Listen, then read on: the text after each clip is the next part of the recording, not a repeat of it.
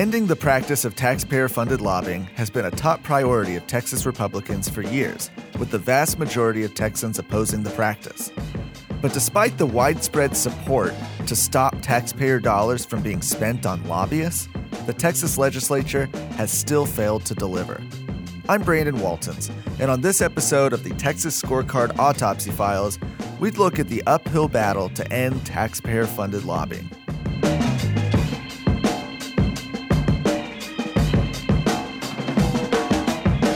You are listening to the Autopsy Files by Texas Scorecard, a production of 1836 Studios.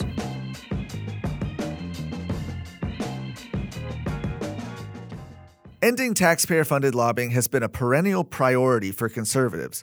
But what exactly is taxpayer funded lobbying, and why do so many oppose it? To explain, I enlisted the help of someone who's been watching the fight take place in Austin for years.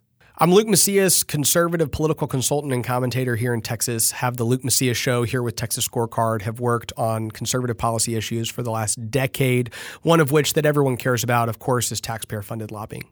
Luke explained that taxpayer funded lobbying is an issue he says shocks citizens when they're told what it is. Taxpayer funded lobbying is one of those issues that, when you explain it to the average citizen, they're really dumbfounded that it's even a thing. At the end of the day, what we have is a system where your money in prop in largely property taxes, some sales taxes is taken by local school districts, by counties, by um, cities, but even by like your local mud district. We have, uh, you know, these crazy stories of these little muds that have their sewer utility fees or whatever. And you know 20 or 30 percent of their budget is spent hiring a couple lobbyists paying them several hundred thousand dollars a year to then tell the legislature what to do to most benefit that government against the citizens that it serves. And where we see this play out most commonly is on the property tax issue, where we have cities and counties and school boards who literally pay tens of millions of dollars every single session to all of the most connected lobbyists in Texas, who then go in and tell all of the lawmakers to not support actual permanent property tax relief, because in order to do so, you would have to take revenue away from those governments. So you have the government taxing the citizens, taking their money, paying people to then lobby the legislature against the citizens themselves. And then at the same time, those same lobbyists take some of the money that they make from you, the taxpayer, and then they turn around and make large donations to the politicians for their reelection. So that, that your property tax money finds its way back into the pockets of Texas politicians who are opposing property tax relief on you as a citizen. That's kind of the issue that uh, I think most enrages the average Republican. The numbers back that up.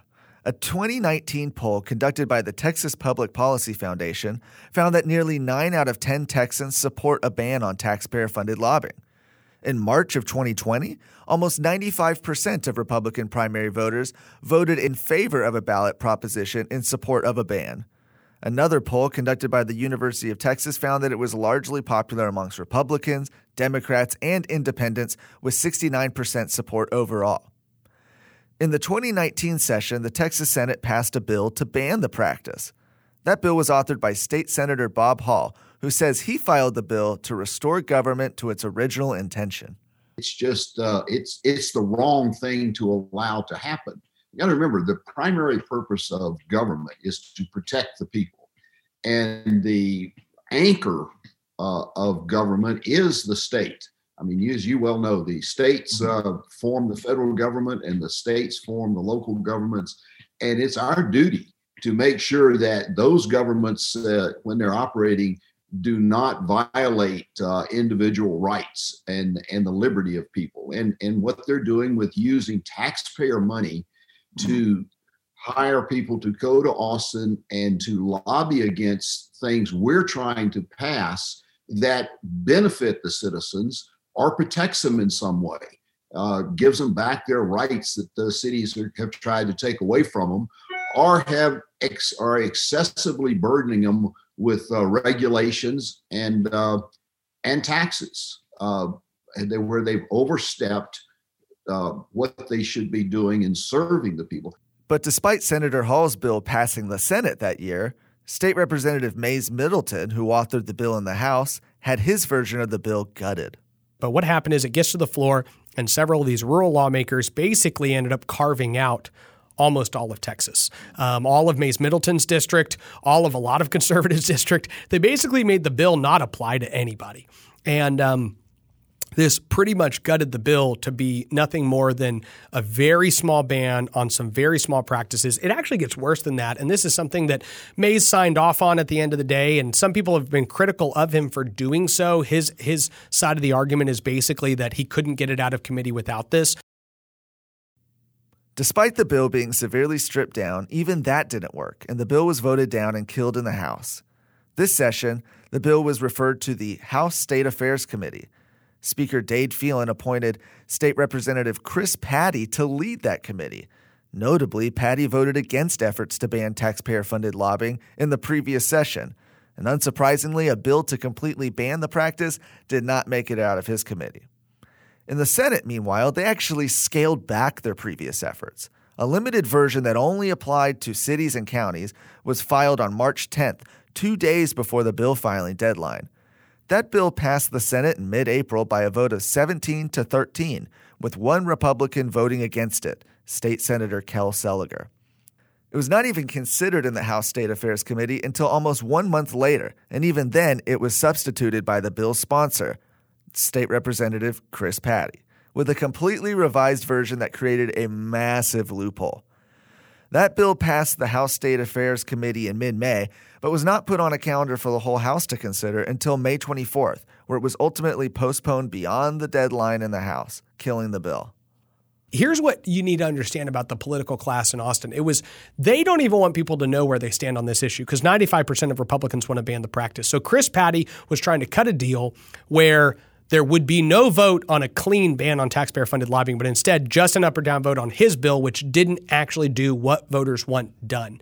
And when conservatives wouldn't back down, he actually killed the bill himself as the author and delayed it to Mayes Middleton's birthday. And that was his way of kind of poking Mayes in the eye, saying, You're the reason that we can't pass this meaningless bill that doesn't do anything uh, because you're trying to actually turn it into a bill that Texans would support.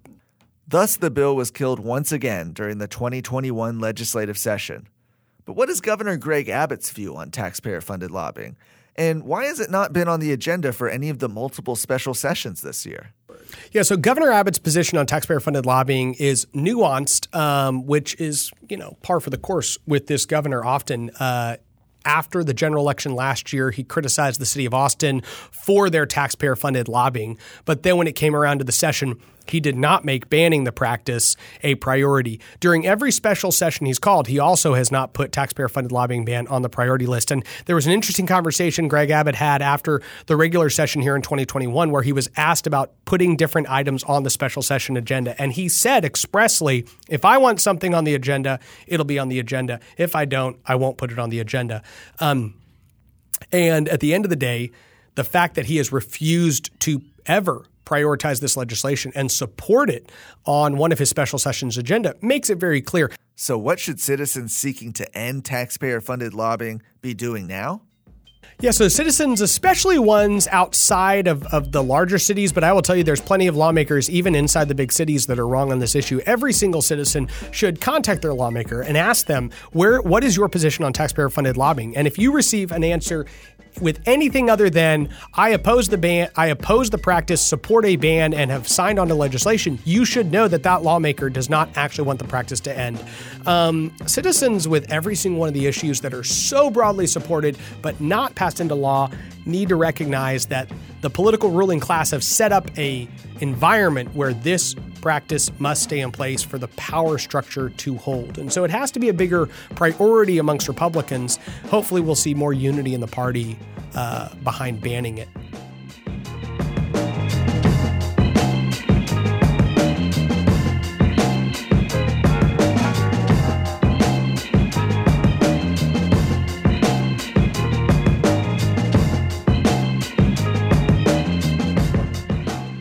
Thank you for listening to the Autopsy Files by Texas Scorecard.